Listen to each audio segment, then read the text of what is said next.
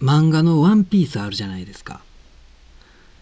僕ねあれ大好きで中学の時からずっと読んでてで今も単行本が発売されるのをずっとね楽しみにしてるんですけどあれでねちょっと一個気になることがあって主人公のルフィいるじゃないですかルフィ、うん、いるんですけどそのアニメとか映画とかでそのルフィを呼ぶ時にね「おいルフィ!」って言うじゃないですか「おいルフィ!」って言うんですよルフィ！って言うんですよルフィ！ってルフでちっちゃい「い」でルフィ！なんですね。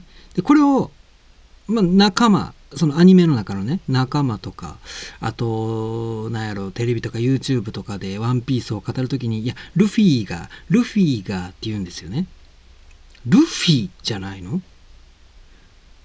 ルフィやろ？ル、もしそのルフィ、ル、ルフィに伸ばし棒がついたら、みんななんて言うの？ルフィって言うんかな？ルフィやろ？ルフィじゃないよね？って思うわけです。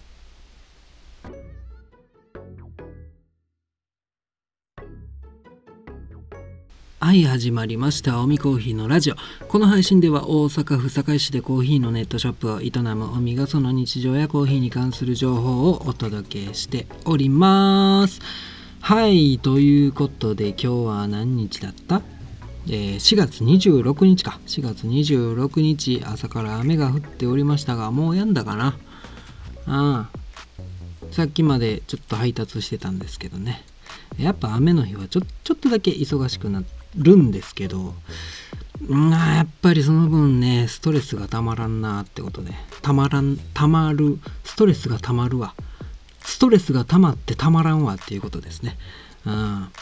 あの、一応レインジャケットを着てるんですけどね、まあそれもかなりきつぶしてるんで、もうすぐね、いろんなとこから水が漏れてきて、もう体すぐに微中のれになったりとか、あとはね、やっぱり携帯なかなか一応ねカバーがあるケースを雨の日は使うんですけど、うん、それもなかなか反応しにくくなったりだとかやっぱり運転はね危なくなったりだとかあいろんなストレスが溜まってですねいやもう帰るって思っちゃうことがいっぱいありましてで今日もさっき帰ってきました。もうやんだんかな。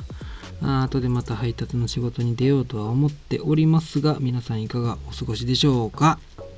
えー、何の話だった？そう、ルフィ、ルフィの話ね。ああの、ハウルの動く城のソフィーっているじゃないですか。主役の女の子。うん、あの、あれは一応ソフィーにちゃんと伸ばし棒ついてソフィー、ソフィー言われてるんですよ。うん。ルフィも、ルフィ、ルフィやのに、ルフィ、ん？ルフィは伸ばし棒ついてないのにルフィって言われてるんですよね。うん、これちょっと納得いかんなーってね。うん。いやまあね、そう、こういうことを思っちゃうんですけど、性格上。いやもうね、もうこういうのをやめていこうと思うんですよね。うん、そう昔はね、もっとひどかったんですよね。なんか言葉の間違いとか、うん、そういうのに敏感だった時期がありまして、うんまあ例えばよく言われるのがあれですよね確信犯確信犯、えー、お前それ確信犯やがなって、お前それわざとやろみたいなね、感じで使われるんですけど、本当の意味は、えー、っと、正しいと信じてする犯罪のことですよね、確か。うん。まあ、それを確信犯、えー、なんですけど、わざとっていうふうに、え、世の中に広がったとか。ああと、なんやろな、なんかいろいろあったんやけど、あ、えー、T 字路、えー、十字路 T 字路ってあるじゃないですか。あれ本当は低字路なんですよね。低ってあの丁寧の低半か超かの超で低字路あれその低がまさに T じゃないですか。T 字なんでその T 字の方が世に広まったとか。うん。まあ他にもなんかなんやろないろいろあったんですけど。もう、もうええやん。もうどうでもええわってね。いや、どうでもよくないんですけど、どうでもええわって思いたいわって、うん、思うんですよね。うん、じゃあ一応ね、昔はそういうところね、ところね気ぃつけて喋ろうって思ってたんですけど、まあ、どんだけ気ぃつけたところで自分もねあのきっと間違って使ってる言葉いっぱいあるんですよ。もうそんなんきりないわってね。いやもうもういいもういいってもう笑っまあはっはっはっはあっはっはっはって笑っていきたいなって思うわけですよ。大きいどてらい男でありたいって思うわけです。夜に出会った時にね「こんにちは」って言われても「こんばんは」って言うんじゃなくて「こんにちは」って言われたら「はいこんにちは」って何も考えずに返せるような大きい男になりたいなってね思うんですよ。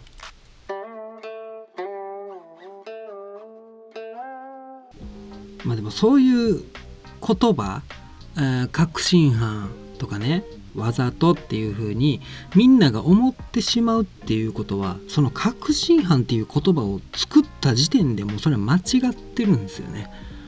うん、言葉の作り方を間違ってるんですよ。うん、だから今の時代ねその確信犯というのはわざとっていう風に思っちゃうんやったらもうそれはそうやん。時代とともに変化していったらええやんってね、うん、思うわけ。もうそういうもう細かいことを気にするのは嫌。なんですけどね。まあでもこの感覚がうんこう笑いにつながったりだとかあとはうん面白い発想につながったりとかねすることはあると思うのでまあまあまあその片鱗は残しながらねあ表向きにはこうおおらかな人間になって、うん、いけるように頑張りますっていうところでね。えー、えー、今日はねあれですよ。家計簿のコーナーっていうのをねちょっとね喋ろうかなって思うんですけど。えっ、ー、と3月に入ってから僕ちょっとね家計簿アプリを使って家計簿をつけ始めたんですけどえー、っとね3月に使った金額発表します。ブルルン8万236円これってどうですかひょっとして使いすぎてる気がするんですけどうーんどうなんかな。えー、っとまあまあまあ細かいところはねちょっと置いといて食費？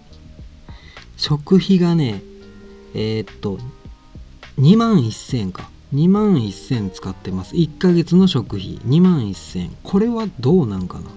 え個人的にはねちょっと頑張ったと思うんですけどそれでも2万1000使ってるのかって。うん。で、えー、それプラス外食費。外食に使ったお金3月1ヶ月でね。がえっとね、えー、いくら？4589円。これはいいんじゃないですか？かなり少ないですよね。えっとね外食したのはね2回とあとウーバーで1回頼んだ、うん、これも外食として、えー、4589円。だから1ヶ月にかかった食費は2万5000ちょいぐらい。一人でこれってどうなんかな？まあいっか。えー、っとあとまあいろいろとね項目があるんですけど、えー、ビール。缶ビール代。僕1日1缶最近飲むんですけど、えー、そのビール代が、えー、先月がね5450円。これはまあまあまあこのこんぐらいかな。まあまあそれはいいんですけど問題がねタバコ代なんですよ。タバコ代えぐいっすよ。1ヶ月にかかったタバコ代3万5500円。いやもう禁煙しよう！ほんま。3万5000 3万5000ですよ。えっ、ー、と一番かかってますお金。3万5000だってこれを1年間やめたら40数万浮くってわけでしょ？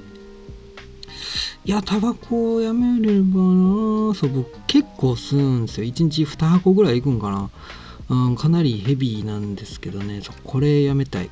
これやめたいって思うんですけど。まあ僕禁煙はプロなんですよ。うん。何回もしてるんで。何回もしてるってことは何回も失敗してるってことなんですけど。うん。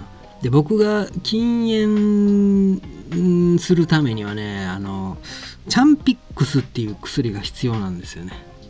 チャンピックス。うん。チャンピックスっていうのが日本では販売されてなくて海外の薬えっ、とファイザーやったかな。あの薬で日本で買うんやったら病院でね禁煙外来を受けてであれ何？問診みたいのをしてからじゃあこれで頑張ってくださいっていうふうに安く売って売ってくれるっていうか処方してくれるんですよね。うん、でその薬があれば割とね、うん、楽にできるんですよ禁煙。でねそのチャンピックスはえー、っとねえー、どういう脳みそに脳みそっていうな頭にねこうニコチン受容体っていうのがあるんですよ。頭の中に、うん、でそこにえタバコを吸うことによってニコチンを体内に取り入れてそのニコチン受容体にニコチンがスポンってはまることによってドーパミンが出てあー気持ちいいってなるんですよ、うん、でもそのチャンピックスを飲むとそのチャンピックスの成分がその脳のニコチン受容体に先回りして入ることによってタバコを吸ってニコチンを摂取してもな何も気持ちよくならないんですよ。なんかスカスカな感じ、うん、でしかも離脱症状も起きにくいんですよ。チャンピックス飲んでたら。あだいい薬なんですよ。いい薬なんですけどそれがねえー、っとあれいつや一昨年ぐらいかな。一昨年ぐらいから販売が停止してるんですよねジャンピックス。うんというのもその薬のえっとね生成する一、えー、生成する過程で、えー、発がん性物質が見つかりましたみたいなねそんな発表があってうわ光栄どっちみちがんになるんやみたいなね。そう。でそれがあってからずっと停止してて今も停止してるんですよ。うーんだからジャンピックス手に入れることができないんですよね。前までは個人輸入でね高いけどねいくらやったっけな？2週間？1, 1ヶ月分で1万ぐらいかなでもあれ。あ入手できてたんですけども今一切ないんですよね。だから僕は今暗礁に乗り上げております。まあまあでもいろんなタイミングがあるんでね。禁煙できる時とできない時があるんです僕。今はその時じゃない。分かってます。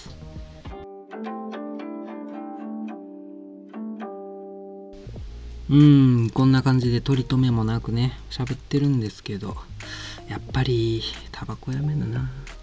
うん。家計簿は、えー、今月もずっと続けてるんでね頑張ってますよっていうことで。え、っとね前回言ったかなあのー、えっと本を読みましたと。世界一美味しいコーヒーの入れ方っていう、え伊崎秀則さん？とバリスタの世界チャンピオンの方が書いた本をえー、3冊買って読みましたっていうね、うん、あちゃんと2冊はね無事に売れたんでよかったんですけど。うんその本を読んでもうね1日ちょいぐらいでもう読破してしまいましてですね。でそれがハンドドリップの入れ方みたいのを書いてるんですけどね、うん、でそれ通りにやってみたんですよ。やそしたら美味しくなるんですね。不思議とね。うん家で飲むコーヒーが。僕今まで家で飲む時のハンドドリップはもう適当だったんですよ。一応量だけは決めといてえっ、とハンドドリップする時は蒸らしがあったりとかね。あとなんやろ注ぐスピードとかそんなんもあるんですけどもう僕その辺は適当にやってたんです。いややっぱり美味しくなるもんやなって思いました。うーん。まあというのも次回ね出店する時にはえー、っとハリオの V60 ドリッパーで抽出したいなってね願ってるんで狙ってるんであ勉強を始めたわけなんですけども。うーん。家でコーヒーを飲む時に一番重要なものってって何やと思いますか？これがえー、っとね大体の人が言います。もうこれはねグラインダーなんですよ。グラインダーっていうのはコーヒーの豆を砕く機械ね。ああ手引きのものとかもありますけどやっぱりグラインダーなんですよね。あ道具いろいろあるじゃないですか、えー、ドリッパー？ドリッパー言うても V60 あとえ何やったっけ？あガラスドリッパー折り紙ドリッパーあと三つ穴があったらあとコの式とかね。のうん？あれ何やったっけな？えー、メリメリタそうメリタ式とかなんかいろいろあるんですけど、うん、あペーパーもいろいろあるじゃないですか。アバカ式とか、えー、無漂白とかああとはクレバードリッパー、ーコーヒープレス、えー、あと何ある？あれやケトル。ケトルもねあのお湯の注ぎ方か。点滴がどうとかあとはドバーッと一気に入れるとかなんかいろいろあるんですけどやっぱりグラインダーなんですね。グラインダーだけはもうねあの大体の人が言うんですけどもう値段に比例するんですって。安かろう悪かろうだと思ってくださいっていうのは、うん、何回か耳にしたことがあるんですけどこのグラインダーでって何なんで重要なんかってことなんですけどね。グラインダーえっ、ー、とコーヒーを引くとつぶつぶになるじゃないですか。粉々になって。でそれが値段が高いグラインダーだとその粒の大きさが均一になるんですね。比較的、うん、だから粒度っていうんですけど粒の、えー、度数の度で粒度。これが粒度が均一になりやすい高ければ高いほどいいグラインダーほどね。うん。で粒度が揃うとどうなるかっていうと、えー、安定した味を出しやすいだとか抽出ムラが起こりにくいとかね、うん、そういうことがあるんですよね。でうちで使ってるのはウィルファのスバートアロマっていう姉子倉さんで使われてるのと一緒なんですけど。あれがいくらやったっけな。2万前後ですよねあれ、うん、であれを使う前は江南かどっかで買ったえっとね確かカリタだと思うんですけどカリタの2000いくらのプロペラ式のグラインダー、うん。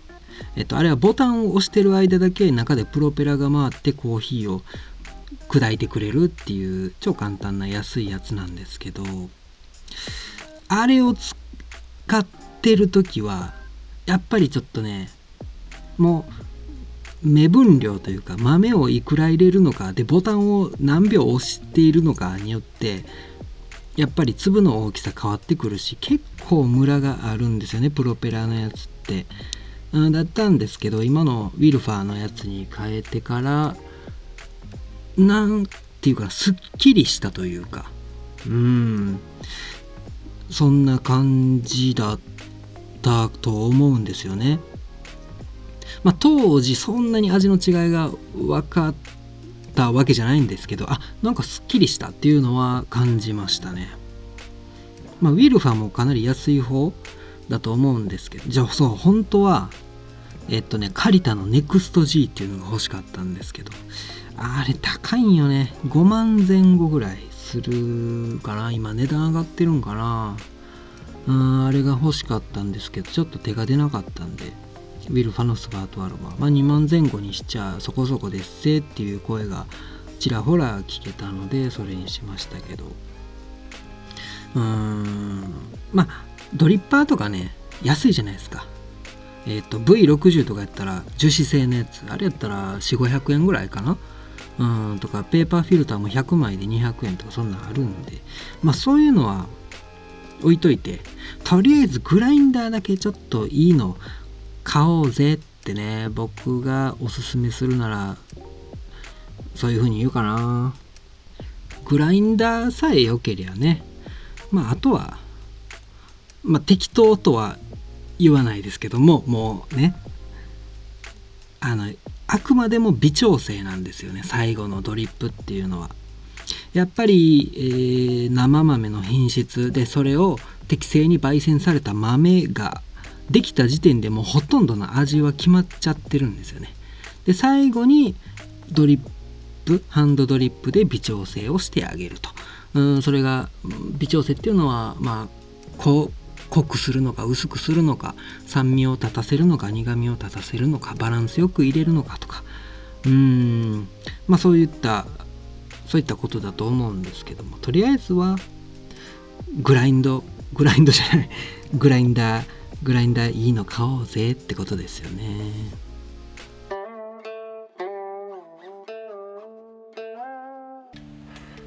なんかいつにも増して話がまとまってないような気がしてるんですけど皆さん大丈夫でしょうか？うん。ああとね僕ハンドミルも持ってるんですよ。ハンドミル？えっとねタイムモアっていうブランドのあれも高かったな。1万8000ぐらいしたと思うんですけどね。うん。外で、まあ、キャンプとかバーベキューとかの時にコーヒーを入れるために買ったんですけどね。あハンドミルで言えばコマンダンテっていうのがあるんですよ。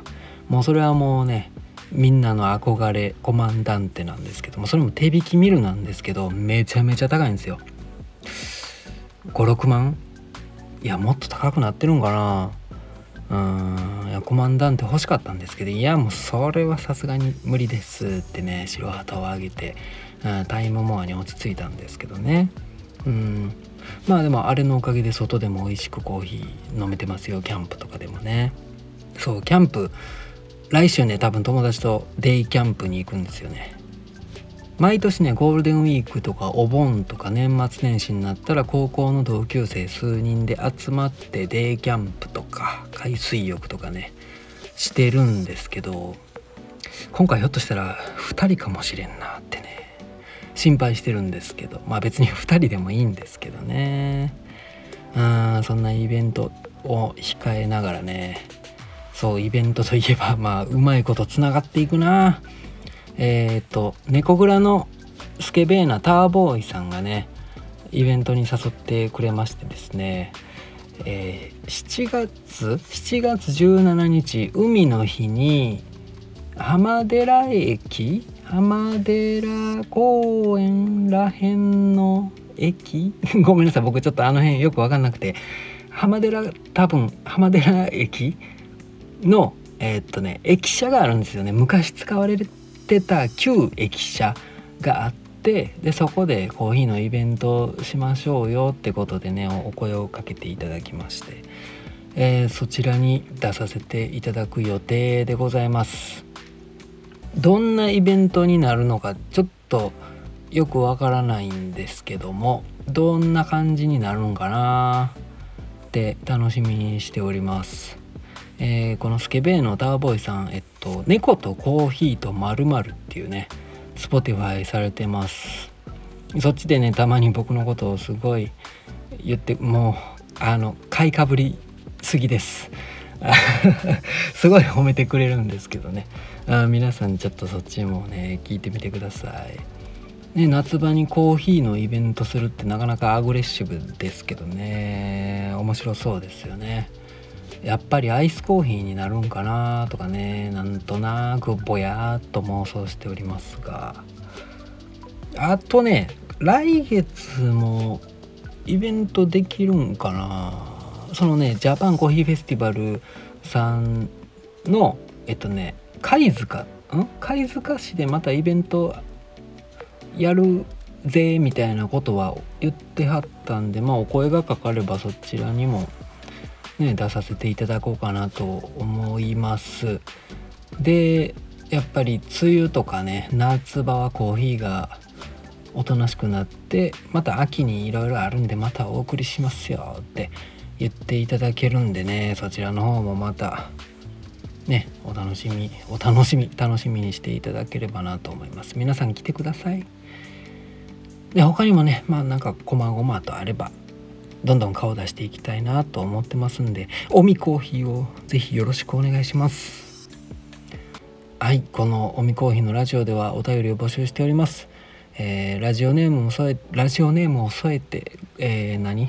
質問とかねなんかあればインスタの DM にお送りいただけると幸いでございます。